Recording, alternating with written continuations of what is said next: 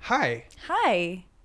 I'm Eric, And I'm Lauren, and you are listening to Podcast Podcast. the podcast that talks about how great podcasts are. How self obsessed.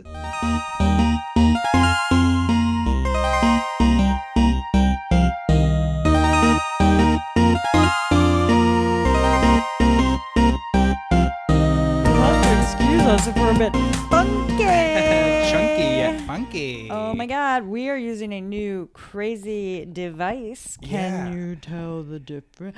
Do our voices sound a different? Ba, ba, ba, ba, ba, ba, ba. Um, we have to give credit to two rockin' people to help us with this new. So it's like a, oh, rec- don't a- thank it's like a me. fancy It's recording. fine. You're, don't, Oh, you don't sorry. Need to thank me. I meant three people, oh. including you, Oh, yes, Lauren. you're I welcome. did. No I did problem. want to thank you. It wasn't hard.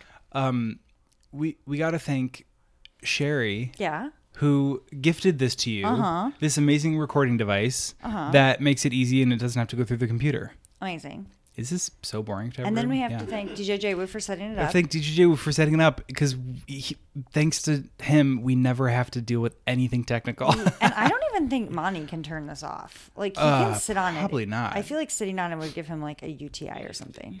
I do feel nervous about like challenging him with that, so maybe Yeah, let's never- just you're right, you're right. earmuff I him. would, yeah, yeah. and I hope we're in the show notes section now because I have something very important yeah, to say. I want to hear it. I need to apologize. I You- came in hot last time I- at two things. I disagree. I'm gonna let you go ahead though. okay, number one, I was like bashing you for enjoying your strawberry yogurt, but can I, I need to explain myself? Yeah. I felt like I was punching up because everyone loves strawberry yogurt. I'm the weirdo who doesn't. Ah. Oh, Do you 100. know what I percent mean? It was Also, kind of like I don't know. also, you weren't saying that I was an idiot for liking it. You were just like, ugh, I was nothing like, could but appeal to me less. I was yucking your yum. It's not cool. But I was thinking, everybody, it's like everyone loves it. You know what I mean? I have never heard yucking your yum. I love Oh my that. gosh. Do you, listen to podcasts? They say it all the time. Well, I also don't want to yuck the yum of everyone who loves true crime podcasts because I also shit on them. And I feel like, listen, it's fine if you like them. Just don't act like you're like an original. You know, don't act like you're a superstar or you discovered this thing. I was like being very mean. And like a lot No. of people like true crime podcasts. I often enjoy one or two. You're thinking of a specific type of people. Most people listening who are like, I love a true crime podcast. I dove through Dirty John. Like,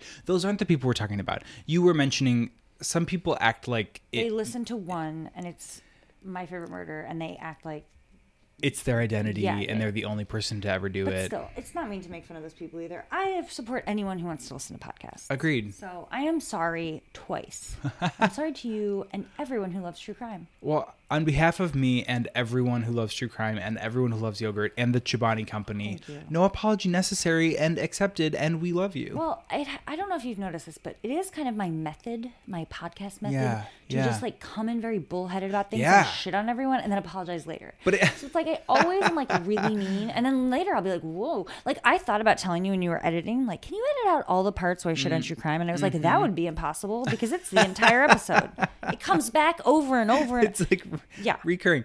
Well, I feel like that's why you're so good at this is because you come in with like a strong opinion. It, would- how then I- boring would it be if you were like, I don't care. sure, I care. Yeah. that's one thing they say about me. Yeah. I care. They do say that about you. the wrong and unimportant things, but I care about those things. And they also say you're chunky yet funky. oh yeah, they d- they. d- oh my god, I'm so glad that's caught on in your office. That's like a um a drag queen that me and my husband love, whose name is Latrice Royale. She says she is chunky yet funky. I was gonna say you've been saying it a lot lately. It must Yeah. be like a new thing for you. no, it's an old old old thing, but it just Oh. you said this where we were acting funky, and then it made me think of it. Oh my gosh, well let's I'm gonna bring that to my office. Yeah, Okay, well that's but those- not the other one. That Those are was my stupid. show nuts now. It's just uh, say chunky yet funky as much as possible. Well, I think we can do it. I think we can Even too. in this episode, Do you think we can do a hundred?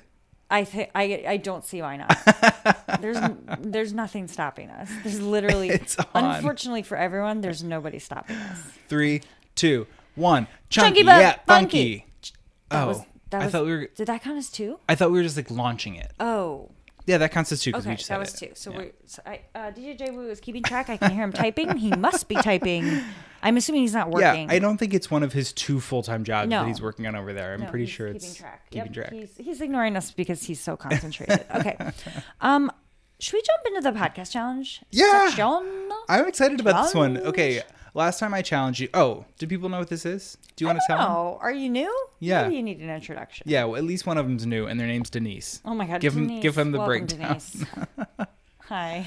Hi, thanks for Hey, joining thanks us. for coming, Denise. You seem real chunky and funky. Oh my God. Yeah. That's what they say about Denise. what is this segment about? Well, we challenge each other to listen to something a little new. Maybe it's something we, maybe it's something that we don't think the other person knows about, or it's Yeah. just something we've been enjoying, or just Yeah. something that we want to talk about we've never talked about before. Yeah. And you challenged me last week to "It's Been a Minute" with Sam Sanders, and you were fully aware that I have listened to it. Yes.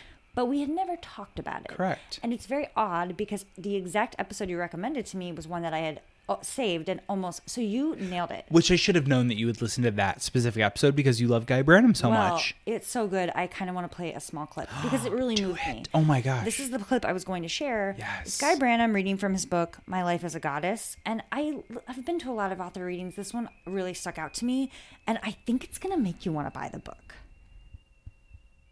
I am not supposed to be a goddess. I am very fat. I am bald. I have a faggy voice. My family is poor. My parents are uneducated. I dress like a wet three year old, as all of you can see now. I am not supposed to like myself, and I'm certainly not supposed to think that I should matter. The world has spent a lot of time telling me that in the past 30 or so years. I often listened, because we all listen. The world is mostly full of fine facts and good lessons, but some of those facts and lessons were built to keep you down. And I got kept down for decades. Then I remembered that I was a goddess. I may not always feel like it, but I have powers. I'm an amazing dancer. I'm quite ridiculously smart. I'm strong. I'm funny. Babies like me. I have very strong research skills. I make passingly good Punjabi okra. I have a law degree. I sparkle on panel shows, as you guys can see here. I'm very good at listening when I try. It's not amazing, it's not lightning bolts or control of the sea. I can't turn myself into a swan and have my way with whatever man I like, but it's enough for me. Isn't that great? I love that Uh, so, so much. thank you for recommending that wonderful episode, and I recommend everyone listen to it. And then guess what pops up in its feed today? what? An interview with Dan Levy. Ah, Uh, They he's, talk about Schitt's Creek. he's been making the real podcast circuit. He was on Keep It. He is going to be, I think he's going to be on Bitch Sesh. Oh my gosh. He's making the rounds. So that's how you know this is a podcast sent from heaven. So listen Yes. to it. I love that. I'm glad that you were able to revisit. I am glad I got to share that with everyone. And um, because this is what we do, I Uh-huh. am now going to hit you back. Don't do it. Oh my god. Just kidding. Too late. Oh, no, you. Chunky yet funky. Did I use it right? you did I it say right. Yeah, that was Okay. perfect. Yeah. okay. Um, have you ever heard of the podcast Bad Science? yes. You have? I have heard of this No one. way! I'm sorry. No, why? Oh my gosh! Because I thought I stumped you. I really, really thought I. I Stumped have heard of Bad Science. I think that I have found it in trying to find like great clips for this one. I don't remember if I listened to more than even one episode though. you. Do you remember what, which one you listened to? I don't. Well, for the people that have no idea what we're talking Yeah, about. tell me, explain it. Each week, uh, Bad Science pairs a comedian with a scientist to break down the scientifically inaccurate elements of popular movies and TV shows. Mm-hmm. Right? It's like funny and it's sciency and it's movie, which are all things that you like. It- Eh, all all three. All of them. Yeah.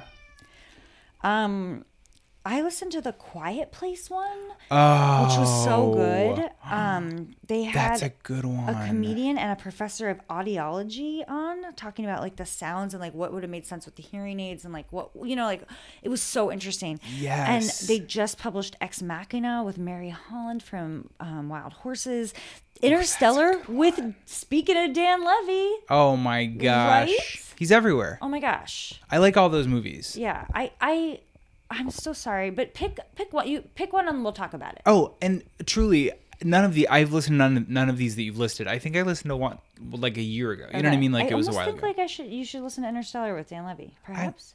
Pick one, whatever you want. I'm just assuming. Wait, it's was gonna um was Amy Adams in Interstellar? be- I think so. You're asking Was the wrong that movie. No, no, buff. no. I'm I'm thinking of um that like alien movie that she was in. I you're I don't know mov- any movies at all. Yeah. So you're Okay. asking the wrong- Well, I know I saw Alien- Interstellar and I and I loved it. I think that's the one with actually Sandra Bullock. Am I totally making this That up? was not Sandra Bullock. I'm pretty sure. Who is in Interstellar? I'm looking it up because I want to find out. Um, yeah, that's the astronaut one. It is. Um, oh, what? Why can't I picture this one? Matthew McConaughey, Anne Hathaway, Jessica Chastain. Okay, no, I can't picture this Did one. someone say Jessica Chastain? And I immediately thought Bryce Dallas Howard. I Yes, don't get yes. movies. Okay, so anyway, yeah. Despite the fact that I don't know shit about movies, I still really like this podcast because I did see A Quiet Place, Yep. and I was very interested and amused. There was one on Home Alone, like with all the burglaries and injuries, good one. burglaries and injuries. That's a good It's a one. blast. Um, I'm super excited. I feel like I have like tons of episodes to pick Yeah, from. yeah, yeah. I can't wait to hear which one you pick. I know. okay, I, I really loved A Quiet Place, and since you listened to it, I'm a little bit leaning towards that, but I'll check Do it out it. and figure out Do which it. ones. Yes. that was one of those ones I listened to, and then I was like super annoying for three days straight to DJ J Woo because I was like, "Guess what I learned today? Oh, And I you know forgot what one more else? thing yesterday. Oh my god, guess you know." And John Krasinski had to get chunky at funky for this Oh role. my God. Don't you want to be that chunky yet funky person who's Yes. just annoying the shit out of everyone? yes, I do. Yeah. Uh, well, thanks for chal challenging me to listen to Bad Science. I can't wait. I can't wait to. And y'all is listen along with us. yeah. Um, since we got to pay the bills, bills, bills, should we hear from our sponsor? Um, absolutely. I mean, we don't really have time, but like, we got to do this. You I know we gotta like bang it out. Uh, we always ask each other too. We're always like, should we? We have li-? to. And it's like we do it every time. Uh, and now a word from our sponsor. Poshmark. Ah, teamwork. I thought I'd like help you. You looked a little confused. Thanks, Ooh. thanks so much. You have the Uh, confused face on. Hey, Lauren, I've been meaning to ask you something now, and uh, please be honest. Am I posh enough? Um, and I- Wait, wait, don't answer. Oh. I, I'm, I'm not Oh. sure I'm ready to handle the truth. You, in case you were wondering, are definitely not. fair. It's it hurts, but I'm a friend. Um, you know, I'm on the edge, so like maybe I have a chance. And also, I don't actually think you'd be a good judge, if I'm honest. Uh, that's why I'm thrilled to use my new Poshmark app. Simply download for the low price of 10 weekly payments of $99.99 for the five year plan. Open it on your iPhone mobile device, exit the app, open Apple Podcasts, give Podcast Podcast five stars. Don't skip this part, or Poshmark will not work. And then choose Apple Podcasts back to Poshmark. Open and hello, you're here. Just type in your address, and within moments, a man, woman, or child named Mark will come over to your house and tell you if you're posh or not. I mean, isn't it good just to know? I can't wait to know, even though I'm fairly certain the answer is yes. If you enter discount code podcast podcast now, Mark will even tell you what to do to become more posh because nobody is too posh, except for inventor of Poshmark, Posh Spice. I have her chatter that she is sleeping with Mark, and I'll bet she is. But don't tell anyone I told you because they, then they will not honor your discount code. They hate gossips over there. Uh, once you have listened to Mark, turn your life around and fix everything, then order him back over at no additional extra cost, and he will return and tell you if you're posh enough to pass in society. He will even remember your address. I love that part.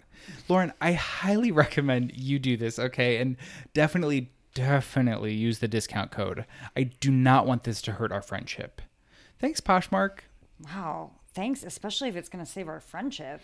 Listen, I hope that I wasn't too harsh about how unposh you are, but like, it's just the facts of life sometimes. Yeah, we're part. We're part, we're business partners. I don't want this to hurt the business. Yeah, and No, like thank I'm you. not coming to you with this problem without a solution. Right. Like I am That would've been providing you rude. Yeah. with this incredible app, Poshmark, who happens to be a sponsor, and also you can use a discount code. Yeah, I'm a little surprised because no, this has never come up before. Like no one's ever mentioned it. But do you Yeah. guys talk about it behind my back? Maybe You like know- an intervention. Is this an intervention? to be honest, before Poshmark, the the app that we love so much, like we kind of didn't realize how unposh things in our life were. You know what I mean? Mm-hmm. And now, like thanks to Mark, mine was a child, by the way. Oh, Um, thanks to Child Mark, uh, I just like my eyes are open. I can see clearly now. Do you know what I mean? The the child was sleeping with Victoria Beckham. Is that what you're saying? No, sorry, sorry. So like there is Mark, and then there's like the Mark that will come Oh, to your got it, home. got it. It's kind of like, like Santa Santa. Claus. Okay. exactly right. Got it, exactly got it. right. We can't all This get is, like, the business model seems rather complicated, but like I'm just gonna trust that it works. It's actually quite simple if you think about it. And like I do want to tell you that Child Mark does come in a refrigerated box oh, when it comes oh to your my dress.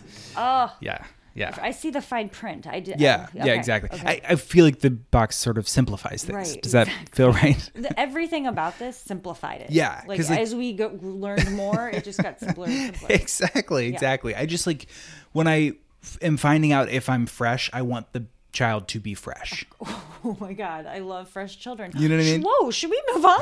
That's ooh, Hmm. No, we should linger on this for seven more chunky at funkies. funky yet uh, chunky kitties.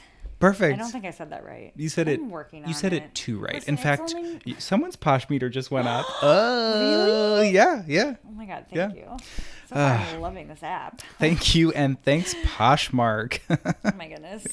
um, I am like about to scream. I'm so excited for our first clip. I Mm-hmm. am too. Are you good? I love fighting with you. It's it's it's about to be It's a on. fighty one. I'm gonna have to say some mean things to you and then apologize next episode. Yeah. Good. Get ready for it. Mm-hmm. I'm feeling like this might even get physical. Okay, let's tell people what we're talking about. Um I love this podcast. We've actually featured it before. So it's called Proof from America's Test Kitchen, and it's all about the weird and surprising backstories about um, food and drink. So the last episode that we covered was all about cravings, something I'm very familiar with because I like eating food. Uh, and other episodes have covered like fair food, like food you get at the fair, deep fried Oreos at I thought all. you meant like fair trade food. and I was That's like, what I thought at first. "Maureen, No, ugh." like deep fried Oreos. Okay, Like yeah. cool. Uh the the nasty jelly bean flavor line called Bean Boozled. Have you heard of this? They Mm. have flavors like boogers and like stinky socks and stuff. I don't nasty know. beyond I don't know. I know. And celery is another episode. It used to be like way in fashion and then it was like not cool, whatever, whatever. Uh this episode though is all about one of Lauren's favorite foods. Ketchup. Oh my god. Okay. Okay. So last time you made me shit on strawberries, and now you bring me ketchup. wow it's like if you could just t- put no i can't even talk about it if you could just set the american flag on fire you would do it huh I, I was thinking the same. I was just about to go out and do that right now. wow wow wow okay so ketchup some people love it some people think it's totally gauche lauren happens to be one of them but one restaurant has gone so far to ban the condiment okay and Where- this What is the address of this restaurant? it's in Connecticut. You, Cool. can, you should go. BRB. Um, in this clip, host Bridget Lancaster introduces one ketchup fanatic who grew up depraved of the stuff. Here it is. This is reporter and ketchup extremist Alex DePalma, and she came to us with a very interesting story about anti ketchup extremism. Yeah, it's it's definitely weird considering how extreme I am about ketchup, but indulge me for a minute here because I'm going to play psychologist. I do love ketchup, but it's possible that the real reason for my interest in ketchup is that I grew up in a town with a ketchup resistance cell. Oh, I love it. I love it. You always want what you can't have. Exactly. So go on. When outsiders think of New Haven, they usually think of Yale University. Outsiders also, I've noticed this recently, say New Haven instead of New Haven. That's a different story. But those of us from there know that the real New Haven institution isn't Yale, it's Louis Lunch. So Louis Lunch is spelled L O U I S, like Louis, but it's pronounced Louise, sometimes Lou's. I probably will use those interchangeably. And Lou's is well known for a couple different reasons. The main one being that, according to the Library of Congress and Louis' owners, they are the birthplace of the American hamburger. That is no small claim. No, it's not. And that's probably why the status of the birthplace of the American hamburger is what gives them this authority for number two, which is their ketchup policy. And that policy is no ketchup allowed ever. Chunky yet funky. Right? Okay, so here's the thing. This restaurant claims that the ketchup changes the taste of the qual- of like their high quality burger. But Mm-hmm. what they don't tell you is that they also have cheese whiz on the burger. Mm. So like what is the truth? You know what I mean? Hmm. Mm-hmm. Like where are their standards? Exactly. I just like sort of don't buy it. And they say they even say in this episode that like it feels like it's maybe gimmicky if they're putting t- Oh, well, cheese whiz we're on it. talking about it. Yeah. This is gonna blow. I mean, we should have warned them before we talked about it because they're about to go out of business. That's so true. Just like I- when if you're listening um, now, Diners, Drive-Ins, Louis, and Dives features a restaurant. They like you know Shut blow up. it down. Yeah. Um. Okay. Talk to me about why you hate ketchup. it's not really my fault. When I was a little girl, Yeah. we, it was not allowed in the house, and Yeah. if my mom bought it, my mom likes it. Uh huh. And I asked her why today, and she said nostalgic purposes. This is interesting Mm-hmm. and it's something we'll talk about too. But why was it not allowed in the house? My dad thinks it's too sweet, which is why I don't like it. And it's an abomination of the tomato, an Italian favorite. and it's disgusting. So my mom would buy it and he would just throw it away. Yeah. Like not even asking. So I just grew up with it not in the house and it was kind of like a taboo. Yeah. And I don't like it. Yeah, And it's, you just don't like it. But do you feel like it's like gauche and like other people should not I use think it? other people should super enjoy it. oh, great. I love it when people enjoy it. Yeah, but you it just like kind of bums you out. I don't want it. yeah. Please. Yeah. No. Okay, that's super fair. I don't think I ever knew the full backstory. Yeah. I mean, Um, it's deeply ingrained. Wait, we talked about nostalgia, um, or you said nostalgia. They they talked about like that might be why people love ketchup so much. Is like there is a nostalgia. There's something sort of Americana about it. Like as kids, like you use ketchup, and I think that's really interesting. Yeah. You're sort of selling that nostalgia. Yeah, I- and like my mom ate it with her foods when she was a little girl, so that I, it totally makes sense. yeah, yeah. And me, on the other hand, I was like, like, like kicked out of the house if I brought. You know what I mean? I'm like, in- it's ingrained in my brain. yeah. Um, when was the last time you had it? Oh my god, I have no idea. That's so funny. Maybe since when I was like ten or something. Like honestly, And um do you okay, if you if you're having like a veggie burger. Well, okay, I was talking to Alan about this too, my husband, and he was like, "Well, Lauren doesn't really eat foods that you would eat ketchup with, right?" well, veggie burgers. I was going to say, if you have a veggie burger, do you put condiments on it? I like, and now this is funny because it's sweet, but I like barbecue sauce because if it's sweet, at least um, it has a tanginess and a spice. I like really, really you had to balance spicy. out the Yeah, sweetness. and I Yeah. like with onions and pepper. Like I like Yeah. just it has to have cu- like the ketchup is just like a sweet, like blah, like nothing. Yeah. Um okay, you're talking about how sweet it is and you know why it's sweet and I know why it's sweet, but I feel like not a lot of people know that ketchup has so much sugar. Like all the sugar. How much? Compared to say vanilla ice cream. Oh, well, okay. Just doing some quick calculations in my head based on the knowledge that I previously had, not on things that are written down in the show notes. I would say that cup for cup, ketchup has 21 more grams of sugar than vanilla ice cream. Okay, that is interesting, but no one is eating a cup of ketchup. Please tell me no one is eating. 100%. Okay. People are putting a cup of ketchup in their meatloaf, I'm gonna just so throw- you I'm know. gonna I'm, throw- I'm serious. gonna- I've I'm seen it really happen. gagging. I'm gonna A gag. full cup in the meatloaf, maybe two cups in the meatloaf, squishing around with ground beef. Sorry, sorry, sorry. Uh, uh, anyway, you're right. No one is eating that much ketchup. But the point is, there's a ton of sugar in there. Um, Yes, You're not going to remember this, but do you remember when I was on a- I do remember.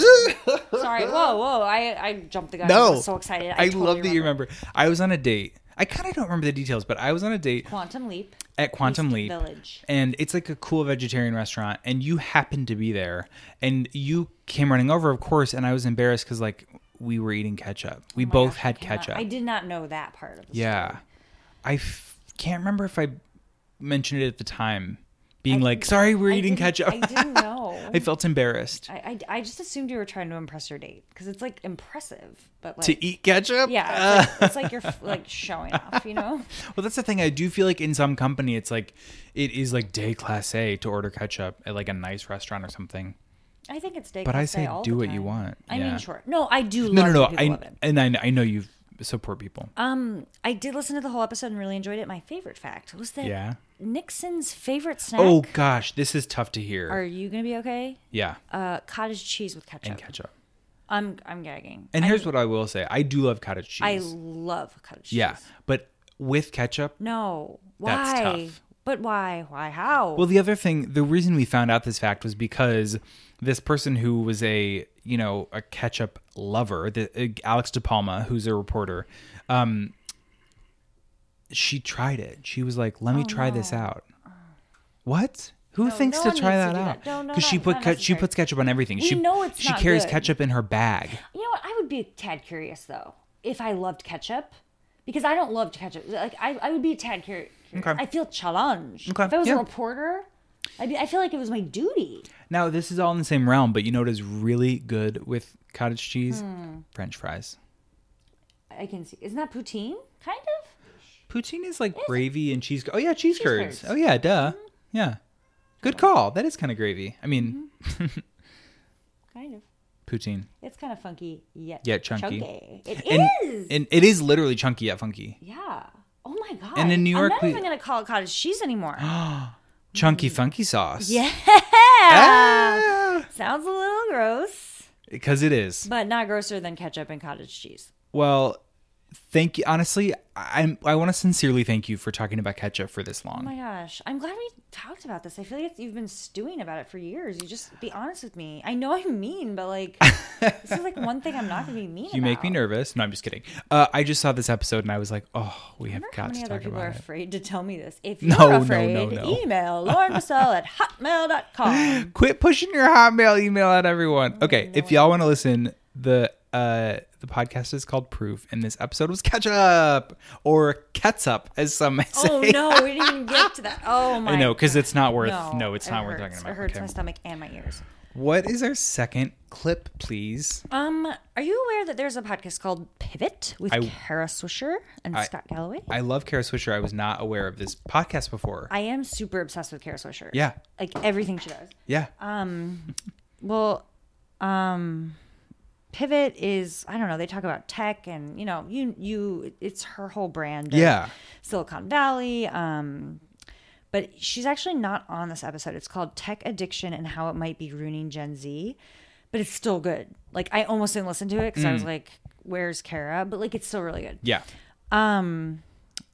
P- uh, Scott is um, here with guest host, his NYU colleague and best-selling author Jonathan Haidt, and they dig into the college call-out culture.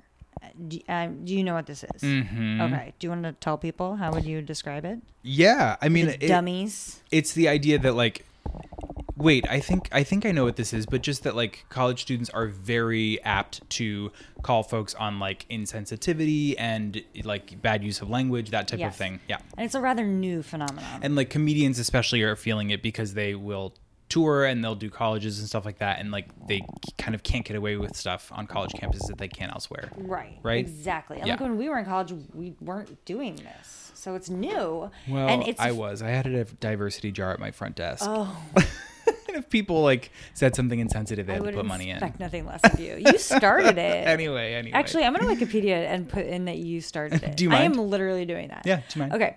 Um, but it's also affects the comedians, as you said. I think about it all the time with comedians, but also professors.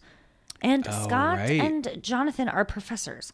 So, and they're kind of talking about how this like cultural of fragility has left this young generation of students unable to cope with the real world and how that's going to affect companies Mm. um, and institutions. And they worry that we might not be able to have public conversations at all anymore. no big deal. Have you noticed the signs in the bathrooms uh, at Stern? Yeah. So yeah, it's you know it says it basically it's, it's basically says if you see something, say something. We have a bias response team, and uh, student, students are told here are three ways you can report anyone who you think has uh, shown bias, uh, and which and the data. Sh- I mean, what the what they're basically responding to. Most of the cases are students reporting professors for something the professor said in class. So you know we're all teaching on eggshells, and I think the corporate world obviously. Um, you know, you always have to be politic. You always have to be careful. But I think it's going to get a lot worse. Yeah. It's, uh, you know, you'd like to think universities would be a safe place where we'd be a little bit more generous with each other. And if someone, in an attempt to be provocative or push the boundaries of your comfort zone around learning, that we'd be generous with one another. And I find that that generosity is disappearing. And Exactly. It, the That- signs, that's- go ahead, John. Oh, no, that's the heart of the problem. So, as a professor, as an academic, we trace our lineage back to Socrates. He is our patron saint. And what did he do for a living? He provoked. That was the whole style. And so you had they, he couldn't really do it in downtown Athens. And what they did was they they removed out to a grove of olive trees uh, just outside of Athens, where they had different norms. Um, and they created the kind of community in which people challenge each other. And out of those challenges and conflicts, the truth emerges. So that's our foundation myth. That's our origin story. And that's the way I experienced the Academy until 2014. And 2014, 2015, everything changed. And now I am not provocative. I don't tell jokes. I, you know, because I have to teach to the most sensitive student in the room. Um, before this clip, they were talking about how basically it's kids born after 1996 that are markedly different, uh, super affected by social media, screens, phones. Um, the c- whole conversation is very interesting. I recommend you listen. It's Pivot Tech Addiction, How It Might Be Ruining Gen Z. how this fact they're, they're um, you know, on their phones, which makes them depressed. And when we're depressed, we're less likely to be generous with one another. This is like interesting, right? I've never thought Totally. of it this way. Yeah. So if we're less generous with another with one another, we're more likely to report something that we don't agree with. We're less likely to listen, and we're more likely to lash out if against people who say something we don't like. And Jonathan's talking about the patron saint of professors, Socrates, and Mm. he, you know, and um, he says, out of challenges and conflicts, truth emerge. And the Soc- Socratic method is all about debating and asking and answering questions and stimulating critical thinking. And um, I, I it ma- almost made me a little sad to hear him say, "I'm not provocative. I don't tell jokes. I have to teach the most sensitive student in the room, not the average student." Um, I'm sure that you've thought about this before. What do you think? Because it comes up a lot, especially you were talking about comedy. That's- Yeah. What do you think? I mean, I I do think um, one the the screen part is really interesting, and I think two we've talked about like the anonymity of um, engaging online, and I wonder if call out culture online because you can be whoever you want and you're not really accountable for it if that sort of subvert like creeped into our real lives where we just like feel anonymous and can call people out but um i a little bit feel about this like I do about the um, Me Too and Time's Up movement, which is like, I do think we kind of have to go extreme. And someone's gonna get hurt along the way, and it's Someone progress. might get hurt along the way, but it's still progress, and then it'll kind of even out. But, um, you know, there was a time when like students, especially students who were being marginalized or oppressed in classrooms, weren't able to speak out. And the most sensitive student was actually the student who was like just least represented and most hurt, hurting and in pain. Like, so I do sort of feel like the idea that like oh this poor professor can't tell jokes is a little bit the same as like oh these poor men in the workplace can't like be flirty you know what i mean Yeah. it's like i don't feel that bad Well, I think I it- this confused me because I Yeah. do really believe that teachers. I don't want them to be afraid. i know Oh my God, can you imagine? I don't think my teachers were afraid. And think about all that you miss. but i do feel like You can still be a good teacher. and be yeah aware. yeah and also i think that the holding um the the teachers that you're picturing in your mind who are like the you know dead poets society stand on the desk inspiring teachers they're going to find a way to inspire anyway the the teachers who are really saying problematic things and making their students uncomfortable and offending students um they're kind of the ones that we that this that these students are targeting right Yeah. so as much as we're maybe making it more inflexible for the cool understanding teachers, we're also make holding accountable the teachers who are saying shitty things. Right. But good people will get hurt along the way. That's Yeah. why I'm so conflicted about this know. because that made me go, oh, because I think about my my teachers at Western Reserve Academy, the private school, like Yeah. I c- very Private inappropriate- high school, not even college, yeah. So like there was no, they didn't have rules. Yeah. They could- um. So, but then I think about Louis and com- making that comparison. I'm definitely like, no, you're not allowed to say that. And I think the decision I came to was like, okay, Louis, do whatever you want, but like I don't have to give you money. Exactly. So keep on doing whatever you're doing, and if you make money, then I'm that's sad, and but keep on going. And like you are still you still have agency to say things to hold them accountable, Mm-hmm. you know? and um but a professor it's not the same because a student is paying money Yeah. to get their education and their grade is on the line There's a power dynamic. Mm-hmm. It's interesting what, that you bring up your four year private high school though, because there was time for these educators to earn earn your trust and vice versa. and it was a very close community Yeah. That's a So very good point. I wonder if that's a key factor here is like someone who you have for three months, you may not trust in the same way as someone that you had for a year ago and that your friends and colleagues are telling you like, oh, they're fantastic and blah, blah, blah. yeah and maybe this isn't healthy but i think it was just understood Yeah. mr breaker throws dictionaries at our head and says disgusting things to us but we, Oh, gosh. he's lovable But like, would your experience have changed if he didn't say those things and didn't throw books at your head? I I loved having him and I can't picture another relationship with him. He got us so passionate about learning and woke us up and pushed our boundaries and I I, I'm sure that he would have been a great teacher without without doing those things, Yeah. but it also kept me more engaged. Like I don't Yeah. know, and but I trusted him. You're right. I really, really Yeah. um, Mr. Breaker had been a teacher for how many years? Like 50 years before I got there. I'd been hearing Wow. about him. You know oh what my I mean? gosh. Like I anyway.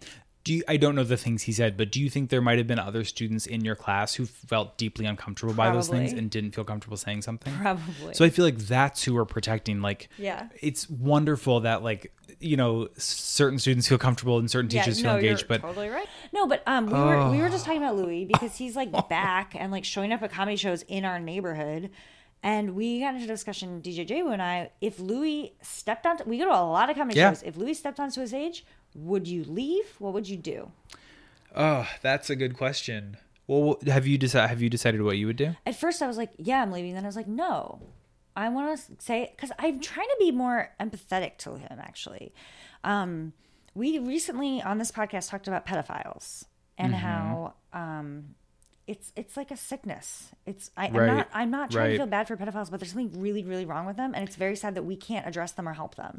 But but then it's also like yes, the the thing is a sickness, but then how you act is on you, Absolutely, right? What but you do, yeah. I'm just trying to have a little more empathy for him. You're Yeah. right. I do not like how Louis handled Yeah. everything. Yeah. But I am just trying to be, and also, so I would see that as an opportunity to so that I could say, no, I gave him a chance. I sat through a set. Yeah. And then say, so I'm not just talking like, oh, I heard some stuff on the internet. It's like, no, I was there and it made me very, I don't know what it feels like to have that happen. Yeah. And it'd be interesting to have that happen and feel like it was, did I really feel uncomfortable or was I thinking I should feel uncomfortable? You know, like how uncomfortable was I? Interesting. I mean, I can tell you right now, the joke's aren't going to be funny. He's not funny anymore. Yeah. So there's that. But like, I think I would stay unless I got so uncomfortable that I literally, I would test it out. Yeah. What do you think? You do. yeah, I think I would probably stick around but be unresponsive. Yes. What, what we talked about last time. Yeah. Oh, right. Not feeding the beast. Yeah. Mm-hmm. It makes me think too about like this Kevin Hart stuff Yeah. it's and how kind of a disappointing lot. that is. And um, it. I mean, that's the same thing about like, oh, you're being too sensitive. It's people used to be able to say things and blah blah blah. But he, he a he never apologized. B he's outwardly said. Um, he does not have any interest in aligning himself with the LGBTQ community or being an ally. He has no interest in being an ally. The things he said were horrific and are also still up on his Twitter feed. If you don't know, Kevin Hart year, years ago, maybe five, six years ago, had a slew of horrible, horrible homophobic tweets. Um, And not that homophobic tweaks are ever funny, but they were like, not even jokes. They were just mean things. it was like about how if his son ever wanted to play with a dollhouse, he would beat him with it, stuff like that. He would call people fag, he would call people homo. It was like really deeply offensive stuff. And then he, um, you know, the he was hosting the Oscars, and the Oscars was like, "You have to apologize," and he said, "Nope, I'm not apologizing," and so he quit the Oscars, and so it's become this big thing. And he hasn't deleted the tweets, and I feel like people are like, "Oh, it's he's apologized, like just move on Like- with it," and it's like, "N- "No, well, like Ellen. well, yeah, that was infuriating to me. Ellen had him on his show and was like, "Don't listen to the haters. You should be on the Oscars. I know who you are." And it, I feel like that was as bad Mm-hmm. as someone like Sarah Silverman saying, "This is my friend. I know him. He's never done this to me." And way more disappointing.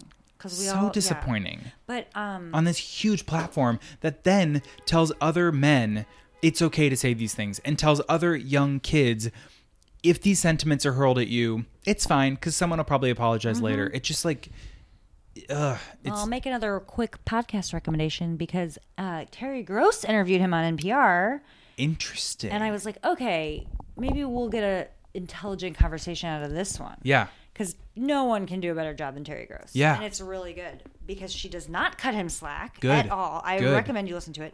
But what I realized when I was listening to it was like, oh, Kevin Hart is not smart enough to have this conversation. I Mm. was like thinking he really sucked, and he does. Yeah. But listening to him talk, I was almost just like, wow, Oh, sweetie, a dummy. you Yeah, don't like you don't know. even know. Yeah. So it's kind of like I can't even talk about it anymore. It's Yeah. like, you're just stupid and you have way too much power. yeah. Stupid people with power. Well, he's already losing like endorsement deals and stuff like that, so that's very good. Yeah. because these things have consequences. Like you said, he can say whatever he wants, he can tweet whatever he wants, but um, this is a capitalist society, and people can stop by. You know, companies can see him as a, a risk and stop m- making movies with him and stuff. Like it's all about public public support and where people put their money. Yeah. I've kind of been arguing with my dad about this because like I keep on saying like people are like, lay off Louis. And I'm kind of like, I don't know. I think he's not really getting it that bad. Like, he's getting like, at all. like people are saying things on Twitter, but like he's still, He like went away for eight months. yeah, but he's, that's it. But he's still going. He's still here. And My dad is Exactly. like, yeah, but his movie was can't like, Good. and I was like, yeah, he ruined people's lives. Like there are consequences. And also, his movie being canceled has nothing to do with any one person talking badly about Louis. That's because the studio said, "We don't think people are going to buy this movie Mm-hmm. because of your public perception, because of your actions." So if his Louis movie was canceled, that's Louis' fault. Yeah. What is like? What are we talking Louis about? acting like it, something happened to him. exactly. Mm-hmm. Yeah. Oh, it's so frustrating. Yeah. Well, let's just hope when we're out there, he shows up on stage and we can report back and say what it's like. say what say what happened. Just yeah. kidding. I really hope that doesn't happen. Same. I hope he goes away. again. Wow, that was a trip. I took us on a diatribe, and I sincerely apologize. Oh my God. No, that was great. We ended up talking about comedy. I thought we were going to talk about Socrates. Oh my gosh. I, I, all roads lead to comedy. Oh. It's true. All roads from Socrates lead to yeah, stand-up it's comedy. kind of true. yeah, yeah. Socrates It's- has a lot to do with comedians, Well, stand-up is all about personal philosophy, right? Mm-hmm. And how you perceive the world. and that's why we got here. Look at us. Love it. Couple of smarties. Oh my god, we're trying. I think we're ready for the next clip. that was great. I feel like it was not the conversation that you had planned, but such a good clip that launched us into a really interesting Yeah. conversation. Um, and if y'all want to listen to the whole episode, it's Pivot Podcast with Kara Swisher and Scott Galloway. Kara's not there. But Kara's not in Still this one. stick in. Yeah. Uh, the episode is tech addiction and how it might be ruining Gen Z. Whew, I feel like I got too heated on that one. Am I No, sweating? that was very good. Wow. You were not sweating. okay. Uh, okay, we're jumping into our segments, and our first segment is titled. It's a brand new segment. we like to Oh Gosh, have brand I new love segments. new segments. There's almost nothing I love more. I know. Um, it's called "Are We Screwed or No?" Am I supposed to just answer right now? No. Okay. Uh, Can we play I? the clip. Oh yeah, you can answer. I would say no. Oh wow. Yeah. Okay. So then you'll also answer once we play the clip. Okay. Ooh. Uh, so I'll set it up first. No, both. is- Both is perfect. Okay. In fact, it's even good to see. Did you change your mind? Are Okay. we screwed or no? Uh, okay. So, Note to Self is a podcast from WNYC Studios that examines how the digital age affects our lives. They talk about online identities, how the dark web affects the opioid epidemic. That one's really interesting. Um, and bot armies. But in this episode, host Manush Zemara- Zemarati in, and law professor Laura Donahue look back at the Supreme Court cases that defined privacy for the digital age and how the Fourth Amendment is still a really crucial part of the fight for digital privacy. In this clip, they're discussing the implications of a Supreme Court case from 1979, which is called Smith versus Maryland. Um, it determined that the government could access a person's call history without a warrant because the phone numbers were already recorded by a third party, in this case, the phone company, right? So, because in theory, someone making a call has like shared, quote unquote, that information with the phone company, the government can search that information without a warrant. Uh, it's kind of a shitty, like, you know, bypassing of the law, really. Um, it overturned a previous case that had determined that because phone calls had, quote, a reasonable expectation of privacy when you get on the phone call, you expect it to be private. Um, the government couldn't bug a phone without a warrant. So that one kind of undermined it. Um, here's the clip. And now maybe you're thinking, well, I don't have a landline anymore, and I can't remember the last time I was in a phone booth. So, how do these cases about the expectation of privacy apply to me now, here in the future?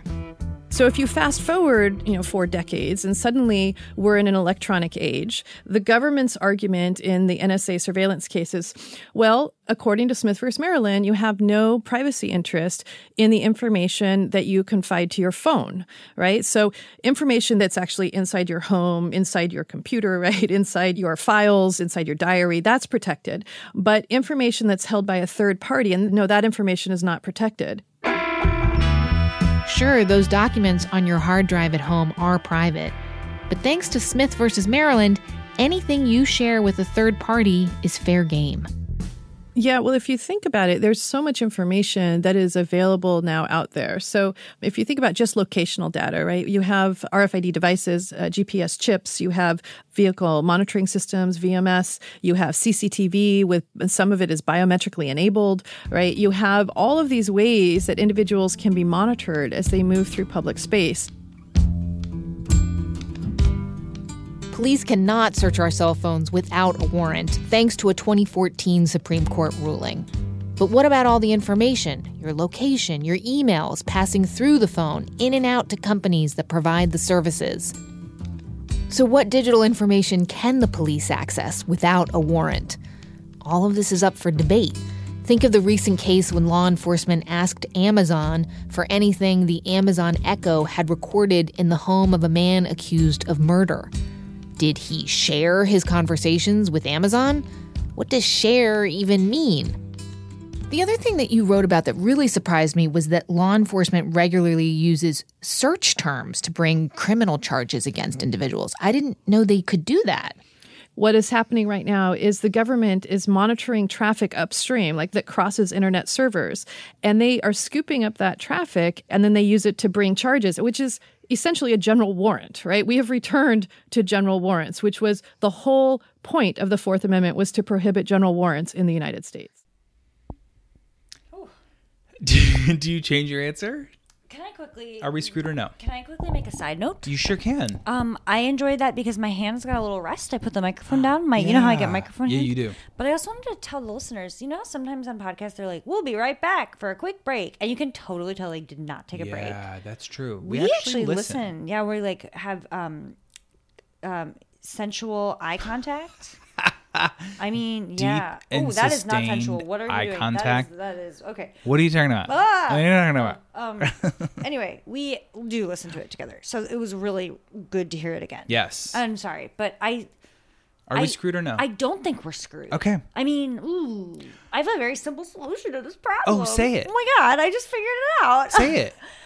I didn't really. Oh, but but I do kind of just think my solution is like, okay, the law's gotta change. Yeah. Because when we made the laws, this was before all the shit. Uh, so yeah. somebody smart changed the laws. Well, Hello. I mean, they talked about like this.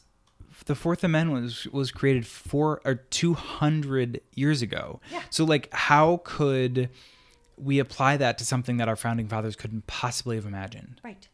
So just someone think about it and Yeah. make some more rules. Well, a lot of people do feel like we should revisit the Constitution, but then a lot of other people, I know. including people No, who you are on the Supreme Court, I know. No, you should. I do believe you shouldn't touch the Constitution, but I. I disagree. oh, really? I- Yeah. Oh, this is The so right, tricky. the I right to know. bear arms. I there know, were not I know, automatic, I know. uh, Never like mind. I weapons think it's- then. You know. I just I love the Constitution, but you're Yeah, right. It's I do so- too. We don't. We can't have nice things. Uh, there's a play that's transferring to Broadway that you have to go see called What the Constitution Means to Me. It's written by this incredible playwright, Heidi Schreck, and she talks about her personal experience with the Constitution. And she did in high school like Constitution contests to earn scholarship money. And it's just like the most moving and wonderful and like Constitution loving play. It's so good. I, I want to see it again, and Alan hasn't seen it, so we should go together. Oh my God! Can we do it? Yeah. Put it in the books. Yeah, I, it's I amazing. kind of. Well, well, it made me think. Uh, made me think of Sarah Silverman's "I Love America." I Love Yes. America. Yeah. Which, by the way, we've been watching, and thank you. So good. but it's like I love it so much that I can be really critical about it. So I I shouldn't say I do love the idea of the Constitution. Yeah. Oh, completely. Yeah, right. That's what I think I meant. Yeah. And I actually, yeah, that's it's just very tricky. Yeah. I guess that's why no one's figured it out. It's true. It's not. It's not straightforward. So, in case you don't know, the Fourth Amendment protects against unreasonable search and seizure. Basically, it was created to say like you can't go into someone's house because you're pretty sure there's something bad in there. Like you have to have hard evidence that there's something bad in there, and then you have to get a search warrant, and then you can go in there and find the bad thing. Um, but now the government is accessing our digital data without warrants or with like general warrants because we technically share the information with our cellular providers first. So same with this like phone Supreme Court case, they're now like, well, okay, Verizon has that information that you've technically shared with them, aka it's just how provider service works. So we're now allowed to take anything without warrant from your phone, right? Mm-hmm. Uh, it's kind of nuts. Um, what do you think? Do the benefits outweigh the greater right to privacy? I don't think so. No, because What do some you 'cause- think? well, sometimes they use this information and it like catches terrorist cells and Uh-huh. it like they they just busted up a pedophile ring. Speaking of, based on accessing this digital information with effectively like a general warrant, so it does do some good, but it's just we lose a lot of privacy in in the you know in the And, wake. and what it is to be a human with free will, and, Yeah. like rights and Yeah. stuff and stuff. it's interesting. I feel like I used to say like, well, if you have nothing to hide, it doesn't matter. And I don't know. It's just not that simple. I'm definitely the girl that goes through the security at the airport, like, I don't care, fill me up. That might be more of a like me thing.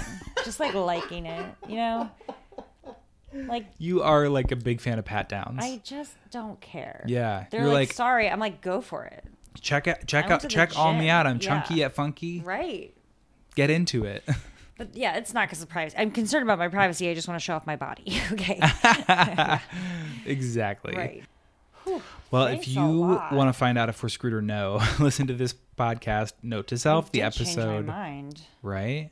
Well, I think I still I still like your positive outlook that we're Okay. not screwed. But um, this episode was called "The Fourth Amendment Needs Your Attention." I mean, but real quick, yeah, we're screwed. I mean we are for sure screwed, or at least we should be like paying attention. Yeah, but also like other reasons. Yeah, well, yeah, that's yeah, true. but like, okay.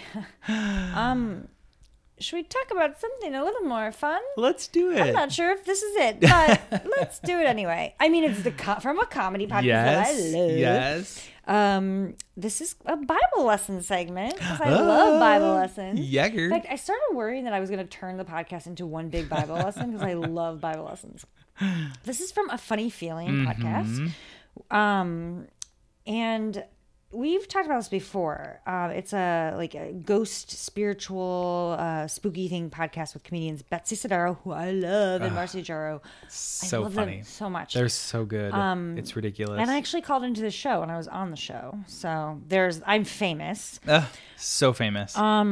But and also uh the guest is Ryan Stanger, who is the host of the Mm-hmm. Dumbbells. Mm-hmm. And I DJ Jehu should listen to this one because we love Ryan Stanger, but he's always like he's very broy. He talks about football. He's like always talking about fitness. That's what his podcast is about. Uh-huh. This is a whole new side of him. Yeah. It was awesome. But so they're kind of talking about like I don't know, they're just asking him what he believes in kind of. And I my takeaway kind of well, I'm gonna play the clip first. maybe like Pete Holmes or something was talking about heaven or like the like the creator and he says it's like uh like dog we're like dogs trying to understand the internet. Oh, you know, which is like an interesting thing and then thought that was cute. You're like- that was so you saw like a golden retriever with his Yeah. glasses on, being Yeah, like, "I just don't know how being to turn like, it on." Honey, Yeah. honey, is this Netscape? I imagine kind of dogs being like my mom. So figuring out that internet, man. Okay. First of all, my favorite part is like that was definitely Pete Holmes. He's like, I think it might have been. It was that's such a Pete Holmes thing to say, and Pete Holmes is always talking about God. yes. So we're sure, yeah. like without a doubt, that that was Pete Holmes. Like we can credit him. 10 out of 10. But I love that idea. I know. Be- because also like th- they're kind of talking about is there a god or isn't there a god and my takeaway was like okay there's a god if th- in my head this is Mm-hmm. how i was consuming it uh-huh. but like trying to explain it is very silly and we're gonna Yeah. be fools if we're like well i believe in god This and is it, here is for what sure. it is like Yeah. we don't know but I, I mean and i feel like with that definition it allows everyone to kind of believe in something Yeah. and there's not as much arguing like um i just yeah it's a good way to describe something i've always kind of believed yeah. And you're so right that people get bogged down in the details of like, well, no, it's it's this specific thing and this is how God came to be and this is how God views us and looks at us. And really like none of us could know that. and also like giving very specific features to God that like Yeah. I mean, well, speaking of that, I'm gonna play this little clip from Food for Thought, and they're talking about does God exist? Is God a woman like Ariana Grande says? Hey. And how silly is that? I don't know whether or not she is a bottom, although I will ref- I will refer to her with feminine pronouns. Okay. Because life is better when you are referred to by feminine pronouns in my opinion. And I will also say that I firmly believe that she is a bottom. God is a bottom. God Oh, is my a God. bottom. Church God of is a Venice, bottom. Book one, chapter one. God is a bottom. Yes, thank you. Darnell. So when I think about God, I think about I want to I, I use a more expansive term, spirit, um, and I'm, I'm certainly sure that the the spirit of my ancestors are are tried and true, present, um, and in that way, I understand then the spirit of my ancestors of a larger sort of cosmological system um, that's that is bigger than gender and gender norms and gender ideas. So I don't even want to ascribe a human sort of oriented gender idea to a spirit that breaks It's that open. Um, So in that way, the spirit is queer in the best ways possible, and and by that, Yes. That's all we need to say. Done. So at first I- they were talking about this, and I was like, "Oh, this is silly. They're giving like dumb like descriptions Human of God that make." And like, attributions, but yeah. sure, whatever you want to believe in. If you Yeah. want to believe in God, and that's you think, but God is a bottom. Cool. Like, By all I, means. seriously. Yeah. But I really liked what the. I, am so sorry, I forget the name of the guest who was speaking, but Mm. him saying like, "I don't want to ascribe those traits," and but to him, God is queer, and that kind of makes the most sense of all to me. Mm. So, eh, you know, I don't know. I just kind of enjoyed that. No, totally. uh, I think if anything, it shows that like th- to to put a human gender, which is a social construct anyway, or a human like relation, or the human sexual like. None of that makes sense. None of that makes sense to put human traits. And the only reason we say he is because we have always lived in a patriarchal society, and the people who wrote this stuff down were extremely patriarchal. Right. It's the only reason there's even a, a gender pronoun a- ascribed to this being. Right. I would advise is people like uh, just say God is whatever makes you the most comfortable to talk to God. Yeah. You know, whatever makes your life easier to think about things Mm. and ask for things or whatever. Um, I hope this isn't too much of a leap, but it kind of reminded me of um, the "This Is Water" speech. Are you familiar with this? Mm-mm. um, d- uh, David Foster Wallace before he, uh, he wrote Infinite Jest and before he committed suicide. Which, why did I bring that up? But that's what he's very famous for. It's very Yeah, sad. yeah, R.I.P.. Um, he's a very s- wise man. He gave a, uh, s- s- com- um, college speech at Kenyon Mhm. and kind of talks about the speech. With this is water, and I'm just going to play a really brief clip of the speech. There are these two young fish swimming along, and they happen to meet an older fish swimming the other way, who nods at them and says, Morning, boys, how's the water? And the two young fish swim on for a bit, and then eventually one of them looks over at the other and goes, What the hell is water? This is a standard requirement of U.S. commencement speeches the deployment of didactic little parabolish stories. The story thing turns out to be one of the better, less bullshitty conventions of the genre. But if you're worried that I plan to present myself here as the wise older fish explaining what water is to you younger fish, please don't be. I am not the wise old fish.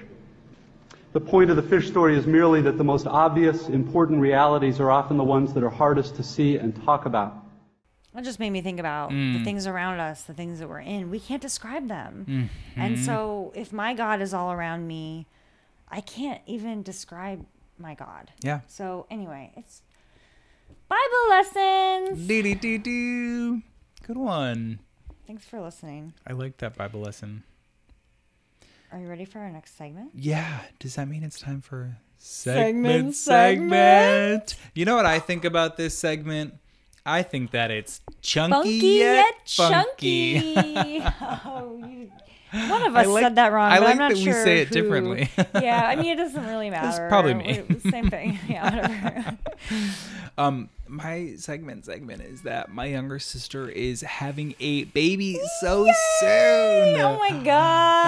And I'm so What's the excited. date? Well, her due date isn't for a few weeks, but um my mom was early with all of us Oh and um the baby is like pretty big. So we're super excited. Everyone is send her good so vibes exciting. that everything goes super Oh smoothly my and God, that it's- does it feel like it's Christmas every night? Kind You're of. just like, "Ooh, yeah, what's kind of. I'm happening?" I do if I get like a call from a family member, I'm like, Ooh. Oh my so God. we're we're just waiting in anticipation, and I can't wait to meet her. amazing. I know. I'm It's so, happy exciting. for her. I'm, she's gonna be the best mom. Truly, she's the most caring and compassionate person there ever was. She's like so sweet and like intuitive and thoughtful and she's a nurse so she like knows all the health things and She's she really funny and curious. she yeah and playful she's mean, hysterical You all don't know her, but she, she's Eric's sister. Like she's awesome. and she's like way cooler than me and so yeah, you know how by cool far. I am Yeah. picture Multiply cooler it. yeah Yeah. yeah it's hard to do because I'm so cool Mhm. but it's true I mean, if that number just keeps on getting bigger, the baby's gonna be fucking awesome. So true. I'm very lucky. oh To have you, that's nice I can't wait to meet but not this me. girl. Oh, I refuse to be involved. so don't Okay. ask for Noted. anything. Okay. Noted. um, my segment segment. Geez, mine is okay. Mine is not as fun and a Oh. little weird. Oh. Um, have you ever heard of plantar fasciitis? yes, yes. I haven't. I know. I And know. it's like it's okay, so it's kind of like a foot problem with like nerves. I don't really know. Yeah, it's bad. It's painful. very painful. Um, but I'm I'm not super stressed out about it because it's not bone. I've Okay. had that before. That's Yeah. a nightmare, and it's not muscle even. Right. It's gonna go away. I've had it before. It's fine. Yeah. So it's just making me go through this odd thing where I'm kind of not really limping, but I have to walk very tenderly and slowly. And it's, Yeah. it's just been very interesting because like I feel Huh. like I'm used to like literally running to work every day Yeah. and rushing everywhere I go. Yeah. I walk to work now um, very slowly, tack on 20 minutes to everywhere I go. Yeah. I'm looking around. I was noticing graffiti today and the sky and the Huh. lights. Interesting. And at work, I make eye contact with everyone, and it's almost a little awkward because Ah. I'm like, "Dip, dip, dip," like here I come. You know what I mean? From like down the hall, you're like Right. waving. Yeah. I, and I'm just like smiling. Yeah. And I feel like it's a softer version of me. It's forced me to slow down. So it's like the things I don't like about myself is that I'm so intense and it's really softened me up. Like That's I'm so interesting. I'm a lot more thoughtful and careful. Yeah. And um not as hurried. It's kind of nice. And I know it's not forever. So it's like what can I take away from this? you Yeah, know? I like So I'm that. like learning a lot. And then I was just thinking about how like I hurt myself very badly a few years ago, and that was the worst thing that's ever happened to me because I'm very lucky. But like, there were a lot of good things that happened when I hurt myself. I Mm. learned a lot about myself. Mm. And I was just thinking about how, like, I have this scar on my leg from that surgery. And I, I was like with my mom one time, and she goes, like, honey, oh no, your scar. And I was like, no, my scar's fucking awesome. Yeah. It's like my wound that proves that I did it. And Yep. I love my scar.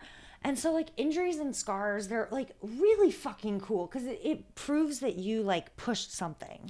And that if, if I don't ever want to be a person that never gets hurt, you know, and takes Yeah. risks, and I'm usually a very cautious person. So I like those stories. I Mm. like the stories of people that that push themselves and and and were set back and had to learn and like become better. I, I think that they just make you better people. And like you're saying, a scar shows you that that person has learned something that other people have not. Right? They've gone through an experience and gotten a perspective that other people don't have. I You're right. want to ask everyone about their scars. Yeah. I really do because every scar is a story. Yeah. Totally. Have you? What's the worst injury you've ever had? I mean, I've seen you very sick. Yeah. I, that was um, kind of the same thing, right? You probably well, learned a lot. That's true. I would say my to- the tonsillectomy was like a, a pretty tough. That's probably the toughest thing. But it's like you, I've been. I mean, more so. I've been so so lucky with health stuff. Um, knock on something. Yeah, seriously. Um, yeah, super super lucky. Yeah. But that surgery was probably the most Well, painful. that was awful. I That's could tough. tell. I Yeah, could it's tell. tough. you were not laughing at my jokes. so it was awful for me. Yeah. Must have been something wrong. Gersh. Well, I hope that your plantar fasciitis goes away quickly. Thank you, but I'm enjoying it fine. Yeah. I mean, it, it kind of sucks, but also it's. I feel like people like feel bad for me or something. Like Yeah. everyone's really nice to me. Ah. And, like I don't know. It's just interesting. and Yeah. It'll go away, and then I'm gonna become a maniac again. Don't worry. I can't wait until the day when you don't look me in the eye and you run past me. Oh my god. Speedy recovery. Oh. Wow. Wow. I learned a lot this time. Another one bites the dust. Uh-huh. And our, um, uh, if you could, off the top of your head, remember how many times we said bunky yet chunky, Yep. then email Lauren Purcell at hotmail.com and you could win a prize. Or tweet at us, love your podcast. yeah. Yeah. You could win something. I'll Yeah. steal something from Eric's house and you can have it if you guess the correct number. Always deal things from my house to send to fans. Is there anything left in that thing? You're Barely. welcome. Marie Kondo Barely. says get rid of You're everything. so right. You're so Yeah, right. You're, welcome. decluttering for me. Happy New Year. Thanks. Okay. Um, I'd like to thank our chunky yet funky editor, Kara. Oh my God. Add one to that number that you just came up with. Do-do-do-do. Um, and all of you for listening, and DJ Jwu and Sherry for our great new equipment, and Monty the intern cat, and um, yeah, that's all. Thanks. We love you. Bye. Bye.